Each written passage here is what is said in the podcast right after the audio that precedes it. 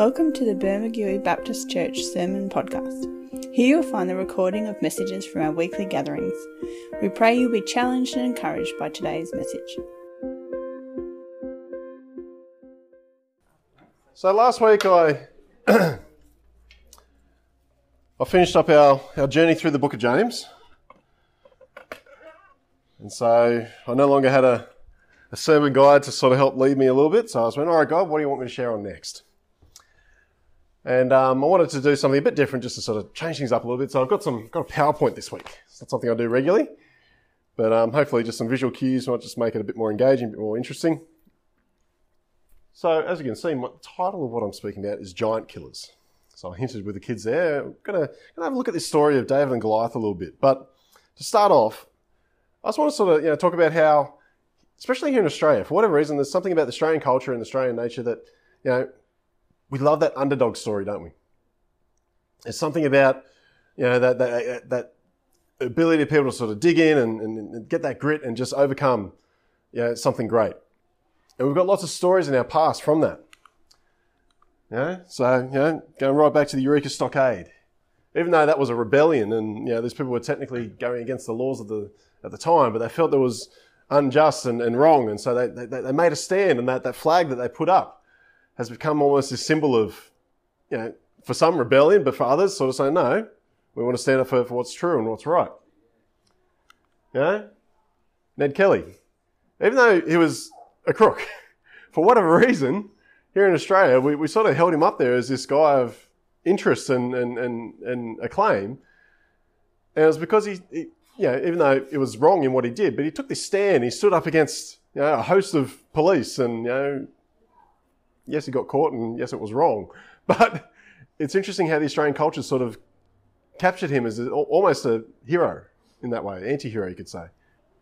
And Gallipoli, you know, the very reason why we, we celebrate Anzac is, you know, obviously remember what the service was, but just the, the fact that we sort of highlighted at this point of Gallipoli was because it was such a, a gutsy stand. So even though they were up such tough odds. They had to you know, land at this beach and they're getting fired upon from the, the tops of the hills. It was, it was just the wrong place to land. And in hindsight, they knew that. They, they, actually, they actually did land at the wrong beach. But the Aussies and the Anzacs got in there and just dug in and fought and fought. And they technically lost that battle. But it's become this iconic thing of just, no, that, they, they just dug in and, and showed true grit and show true, um, true courage in that sense. So not only in our history is there these underdog stories that we sort of just lean into and people enjoy, you know, in our sport. Now, Kieren Perkins winning back-to-back gold in the 1500 metres. I think it was 96 and 92 it would have been, four years prior. So he won, won the first year and he came back the, the following four years and they thought, oh, no, surely he won't do it again. You know, he, he had illness and injuries and a few things that held him back. But I think it was the Atlanta Olympics 96. He still just powered through in that final and one gold again. Yeah, oh, I don't really remember this one, but some of you might. Yeah, Australia 2 taking the America's Cup. Yeah, it was huge news of the time. And Bob Hawke, he, he declared an instant public holiday, didn't he? Is that right? Yeah. Yeah.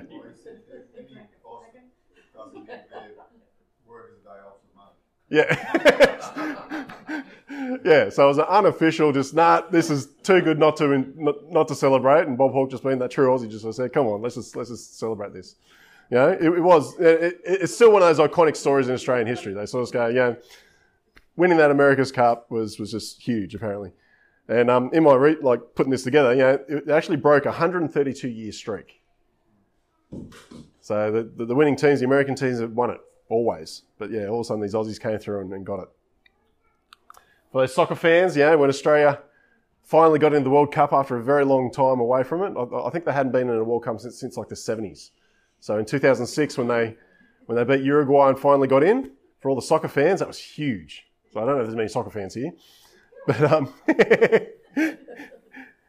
so they, they got in again this year, as far as I know. Is that right? Yeah. So so yeah. So so the Socceroos are going well, but yeah, that one in particular was a real highlight. And this one, this last one, you know, I'm sure when I put it up, you'll sort of recognise it because it, it, it's, it's become a saying now in Australia. Good old Bradbury. I actually watched the video again when I was putting this together of his last race. And, you know, apparently he actually knew that he would be at the back of the pack. And so he just went, well, I'm just going to stick back and not try and stick around the heels just in case. And little behold it, just before that finish line, one went down and then three went down and he just zipped past. and yeah, when you, when you, see his face when it happens, he's just like, oh, you know, and it's become this saying now, isn't it? You know, someone pulls a Bradley. Bradbury. Yeah.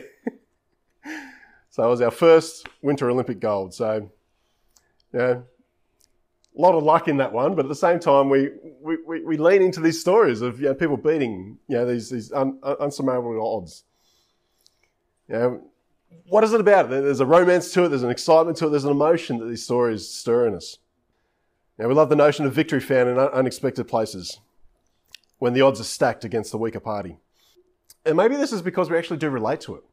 Maybe in our journey through life, we realize that life's not fair. We learn that pretty quickly. You know, kids kids don't like learning that lesson. you know, the amount of kids I've had to work through in the primary school to teach them that uh, it's it's okay to lose a game. It's going to happen. You're not going to win everything. And sometimes things aren't fair. Sometimes other kids will cheat, and you know we just got to move on sometimes. And so these stories we, we, we can relate to it because we go, well, I know that life's not unfair, and so I still want to have victory. So if someone else can beat the odds, maybe I can. So I'm not here to analyze, you know, this, this, this aspect of our culture of the underdog, but it definitely ties into this story of David and Goliath, doesn't it? You know, it's, this is actually a, one of those stories that's up there as probably one of the most iconic stories out of Scripture. You know, you'll find this story in pretty much every kid's Bible because this is an easy one to, to, to picture and create an image. And, um, you know, the more dramatic, the better. You know, it's always this, you know, muscle bound, raging warrior bearing down on this short, skinny kid, you know, and the bigger the better. You know, like it's, it, it really has become one of these stories of, of legend, you could almost say. And people sort of, you know, use this and, you know, it's become sayings, you know, coined phrases around, you know, like, like, like, you know, uh, this person's facing a David and Goliath scenario, or, you know, you know, we need to face our giants. All those sorts of things come out of this story. Even the inspiration for like Jack and the Beanstalk stories and things like that came from this. We love the idea that even with un- unsurmountable odds, God can be on our side and fight for us. It speaks of power and promise, it speaks of hope and life, because if God can do this for David, then maybe he can do this for us. So, what I want to do, if you do have your Bibles, we're going to have a look at the story. And so it's in 1 Samuel chapter 17. So there are Bibles at the back if you want. And it's a great little story. It's, it just fills that chapter so if you're ever wanting to read it to kids or something like that, it's, it's quite an interesting one. I do find quite often the kids' Bibles blur over the last little bit where he chops off Goliath's head. bit, bit gristly, but it's there. So just to start, let's read those first three verses. It says, Now the Philistines gathered their forces for war and assembled at the Socoh in Judea. And they pitched camp at Ephes-dammim between Socoh and Az- Azekah. Saul and the Israelites assembled and camped in the valley of Elah and drew up their battle lines to meet the Philistines. The Philistines occupied one hill and the Israelites on another, with the valley between them. And so this is an area in Israel that they can identify. The name of Elah, the valley of Elah, uh, is, is, carried through their history, and they've been able to say, well, this is where this would have happened. Uh, so apparently there are some hikes and walks and little monuments and things like that that describe this battle. And um, that, that area of Socoh is actually the, the sort of the foothills before you get into the real hill country of, of Jerusalem and Bethlehem and things like that. And so the Philistines, they were, they were coastal people. They actually came from Crete, technically, but they were, they were, they were seafarers. But they came over, they, they took control of the coastal region of that land of Israel. Yeah, that's where um, Tel Aviv is now on, on, on the modern maps.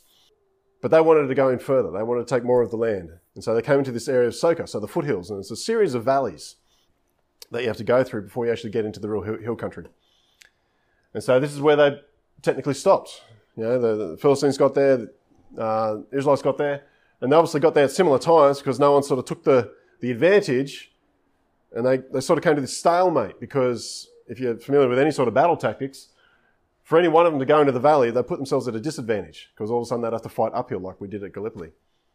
And it's just, it makes it a whole lot harder. So it's a real place. This really happened. You know, we've got to make sure, you know, side note, you know, when, when we're telling kids, we're reading, reading kids stories from the Bible, that we don't, sometimes I try to avoid even the term story. I like to say, you know, we're, we're going to read about a historical account, you know, so something that happened. It's not just a Bible, it's not just a, a fairy tale. So they're, at this stalemate, they're at this deadlock in the valley. You know, you can sort of picture it in that picture there. You know, across one hill, there would have been one battle, um, battlefront, you know, the, the infantry standing there ready to go. And on the other side, the, the Philistines. And so the Philistines come up with a plan. They go, ah, time to pull out the secret weapon. In enters the giant. So I keep reading there. Yeah, verse 4. A champion named Goliath, who was from Gath, came out from the, of the Philistine camp. His height was six cubits and a span, which is about nine and a half feet. He had a bronze helmet on his head and wore a coat of scale armor of bronze, weighing 5,000 shekels. And on his legs, he wore bronze greaves and a bronze javelin that was slung on his back. His spear shaft was like a weaver's rod, and its iron point weighed 600 shekels, which is about 15 pounds. So, you know, say about seven kilos. Yeah, it's quite a, quite a heavy javelin spear in that sense. And his shield bearer went out ahead of him. So Goliath, you know, we're given this description of this warrior. And that's why we get those pictures like in those previous slides. You know? This hulking man, nine and a half feet tall, would have walked out. And he would have stood, stood, you know, head and shoulders above his people around him. And describing the weight and the, the size of this armor you know, it does depict this idea that he was just a strong man, he's this great warrior. And the fact is, the scripture calls him a champion. Know, he, was their champion warrior. So, what was Israel's response? Fear. They saw him and they heard his challenge. So, what, what the, the, the Philistines did was they made this challenge of sort of saying, well, okay, let's not, let's not all just fight it out because that's just going to you know, kill off half of us. How about we just have a battle, a one-on-one battle? You send your champion, we'll send ours. Whoever wins, they're declared the winner, and the other side becomes the slaves of the, of the other, other side. So part of Goliath's statement there, know, verse 10, it says, Then the Philistines said, This day I defy the armies of Israel. Give me a man and let us fight each other. But Israel's response, on hearing the Philistines' words, Saul and all the Israelites were dismayed and terrified. And this went on for 40 days. Every day, Goliath would come out and make this statement. But I ask you, has Goliath actually done anything yet? Has he actually proved himself in any way? No. He's, he's simply made his presence known. He's thrown some mean words around and challenged. But I wonder if this sounds familiar. For me, as I started to reflect on this, I thought of you know, Jesus in the desert when the devil came and tempted him. Made his presence known, threw some words around, put a challenge out there, but it didn't actually do anything. Maybe sometimes we've had some battles, you know, battles of the mind particularly, where the enemy comes in, makes himself known, instills some fear in some way, says some mean words or sows seeds of doubt but has, he actually done anything yet? Has he actually beat you yet? No. We've just made a response according to this presence and this voice. So this went on for 40 days. But then enters David. And as we're telling the kids, you know, David was the youngest of this family. Some people actually have pondered whether he was actually even a legitimate son of Jesse, that he might have been actually been a, a child of a a second wife or, an, or, or, or um, a concubine of some sort or something like that. That's why he wasn't actually there at the family festival. So when, when, when Samuel asked, oh, do you have any other kids? He's like, oh, oh, well, actually, yeah, I do have this other last kid, but he's out watching the sheep. So he's the smallest of the smallest. But Jesse needing to send some provisions to his sons because the fact is, in those days, the king wouldn't actually necessarily provide for all his soldiers. So the families would have to send pr- provision for their, for their sons that were fighting in the, in the battle. So he sends David. David takes some food to his brothers. But then he hears and sees Goliath's challenge. And he starts asking about it. And for the first few, he gets sh- shut down. His brother's like, oh, go away. You, you're, you're just wanting to see, see a fight. You're just, you're just here to you know, make trouble. But he keeps asking and eventually finds out that, you know, yeah, that, that this guy's been making this challenge for 40 days. And the king's actually said that if anyone's willing to, to fight him and wins, he'll get, he'll get the king's daughter and his family will be tax free. And it's interesting that David obviously made himself known because word got round that there was this person, not sure if King Saul realized that he was just a young kid, but someone was asking about it and actually taking a, decent interest in this challenge. And so the king calls for David. So we're going to drop down a couple of verses. Go to verse 32. And this is what David says. I love it. Here he is talking to the king of Israel. So David says to Saul, Let no one lose heart on account of this Philistine. Your servant will go out and fight him. In the New Living Translation, it says it this way. It says, Don't worry about this Philistine, David told Saul. I'll go fight him. I love how candid they decided to make that statement. Know, no, no qualms, no, no, you know, big promises or anything like that. He says, Look, I'll go. I'm willing. So don't worry about this. And, Saul replied, You are not able to go out against the Philistines and fight him. You're only a young man, and he has been a warrior from his youth. Now, how often do people question us when we say we're going to go do something?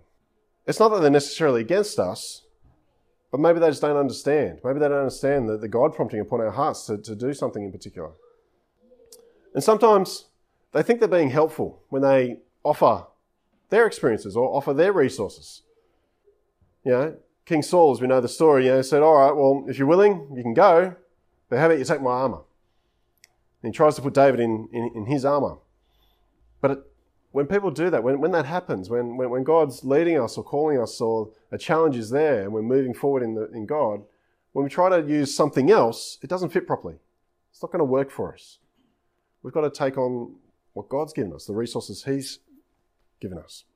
So what David did in his in his explanation to the king of why this was possible, he sort of said, Well, I've seen God protect me in the past. I faced the lion and the bear when they came in and attacked my sheep, and I either scared them off or I killed them. And so if I can do that with the lion and bear, I believe God's going to give me the resources to do that to this giant. So what David did was held on to the past promises. He sort of said, No, look, I've seen God provide here. I've seen God protect here. And that's enough for me to know that He can do it again. In verses 36 and 37, he says this Your servant has killed both the lion and the bear. This uncircumcised Philistine will be like one of them, because he has defied the armies of the living God. The Lord who rescued me from the paw of the lion and the paw of the bear will, will rescue me from the hand of the Philistine.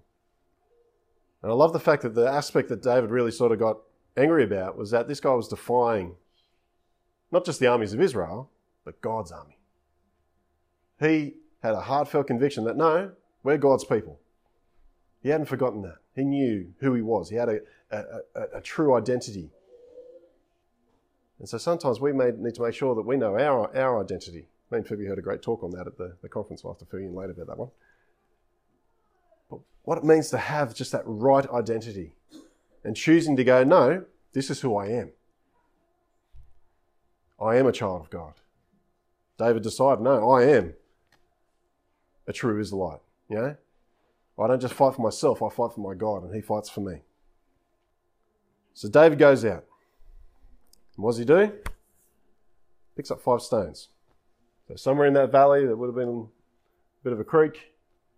I think it's quite impressive that they could hear Goliath on one side know, whether he went down into the valley and started his yelling and the echo, either way, quite a quite a gap. But David made his way down. Scripture says he picks five stones out of the creek. And I love what David says to Goliath. You know, go to verse 45. So David said to the Philistine, You come against me with sword, spear, and javelin, but I come against you in the name of the Lord Almighty, the God of the armies of Israel, whom you have defied. This day the Lord will deliver you into my hands, and I'll strike you down and cut off your head. he didn't hold back. But his reasoning, the reason why he said, No, I'm willing to challenge you, because you've defied my God. By defying his people, you've defied him. And so I'm the one bringing the judgment against you. And so he finishes off, verse 47. He says, All those gathered here will know that it is not by the sword or spear that the Lord saves, for the battle is the Lord's. Now, how many songs, how many great statements have we heard around, you know, that the battle belongs to the Lord? The battle is the Lord's, and He'll give you into our hands. So the battle begins. And it's pretty much over before it even starts. You know, Goliath takes a step towards David. David starts to move towards him, starts winding that sling up with the first stone, lets it rip. Scripture says that it sinks into the forehead of Goliath. No, very true. That comes up in a little bit. Oh, no, it's all good. It's all good. No, it's a good highlight. It's a good highlight. But what I want to do now is just take, you know, we're familiar with the story. I'll spend a bit of time on it, but I just want to wrap it up with a bit of a closer look. And just, I guess, give a, a different perspective to this story. And this aspect of my message, you know, I, have got to give credit where I, where I, where I hear things. You know, I listened to a TED talk from this guy called Malcolm, Gladwell. And he just gives a different perspective on this story for, for sake of what he was making his point. But I want to use some of his points, but bring out something a bit different. But he just pulls it apart a little bit more. And what he does is he de- describes that, you know, the nature of armies is that there was different categories and different types of warriors. The fact that Goliath was this hulking giant in big heavy armor, he was what they would have d- described as heavy infantry, hand to hand combat. And for whatever reason, he expected, and maybe the Israelites expected to, well, if he's a hand to hand combat man, we've got to send in a hand to hand combat man. But David, if he was part of the army, he would have been a different part of the army. Because if he could use that sling, they were actually, there's, there's records of armies and, and other medieval um, images and, and pictures of slingers being right there alongside the archers. Because they could, they could be dead accurate. and the momentum that that sling would make. And the, the guy in the video sort of described the, the maths of it a little bit, saying, well, you know, if the sling was, you know, maybe about a metre long, the velocity of doing that, he says, it's probably rotating, you know, seven or eight times a second while he's swinging this thing around. And he noted that apparently the rocks in that valley, they're a type of rock. They're a, they're, they're a, um, uh, uh, oh, I did have it written down. Where is it? That must have been on my computer. I don't have the name of the rock, but it's a type of rock that's, that's, that's generally heavier than most other rocks. It was a particular type of mineral that, you know, if we just had a normal sort of granite stone, this one would actually feel quite a bit heavier. So not only was he swinging that thing fast, but it was quite a heavy projectile. And this, the guy in the video was saying, well, the mass of it, he says it would be like a 40, 45 caliber bullet, that thing coming out of the sling. It would hit and it would hit hard. And so he described this difference between you know, the, the heavy infantry and the slingers. So these people would be part of the battle. But they wouldn't have to get up close, would they? They could keep a distance. And the fact is, as Paul stands out, you know, David reduces that distance. He sees Goliath and he runs at him and goes, No, I'm going to make sure this first hit makes a difference. And so already we have a bit of a twist on this underdog story. We start to realize, well, yeah, the odds were stacked against David, but at the same time, he understood who he was. He understood his abilities and his gifts. And that gave him a confidence to go, no, God's already given me the resources. And on the flip side, I know we paint Goliath as this hulking giant that was just going to you know, cause absolute mayhem to whoever faced him. But again, people have looked at it and go, well, the only signs of people being giants is actually a deformity. There's, there's, there's this um, condition called uh, gigantism, where it's actually a tumor on the pituitary gland. So the body just keeps growing. So this is Robert Wadlow. He's, he's the, the modern um, tallest man in the world. Some Guinness Book records, I remember as a kid looking at it, and they would make reference to Goliath. So I say, well, Scripture describes Goliath as about 10 foot tall. Robert Wadlow only got to about 8 feet 1, but still, that's pretty darn tall. Um, and so they people look at this scripture and go, well, if, if Goliath was that tall, the only evidence we've got of what could make that possible was this. But part of the problem with this is that it came with its issues. Having this condition actually had some negative side effects. It affect movement and coordination. And in particular, it actually weakens the person's vision. Because where the tumour has to sit puts pressure on the um, opt- optic nerve as well. And so when you read again with that sort of idea in your head, you realise going, well, giant had the, the, the giant, the Goliath had an attendant, didn't he? He had someone leading him out. I wonder if that was also just so he wouldn't actually fall over because he couldn't quite see well and his coordination maybe wasn't all that great. He looked imposing, he looked the part, but just maybe, just maybe, he had some issues that were actually a bit of a weakness. And in verse 43, he says to David, You know, am I a dog that you come at me with sticks? Plural. Maybe his vision wasn't so great. David came with his staff, and in Goliath's eyes, he saw two. Maybe he had some blurred vision. And the verse that Paul was talking about there, 48, you know, as the Philistine moved closer to attack him, it didn't say quickly, it says David ran quickly towards the battle line to meet him. And maybe Goliath actually wasn't that quick. Maybe he had to take careful steps because of this condition.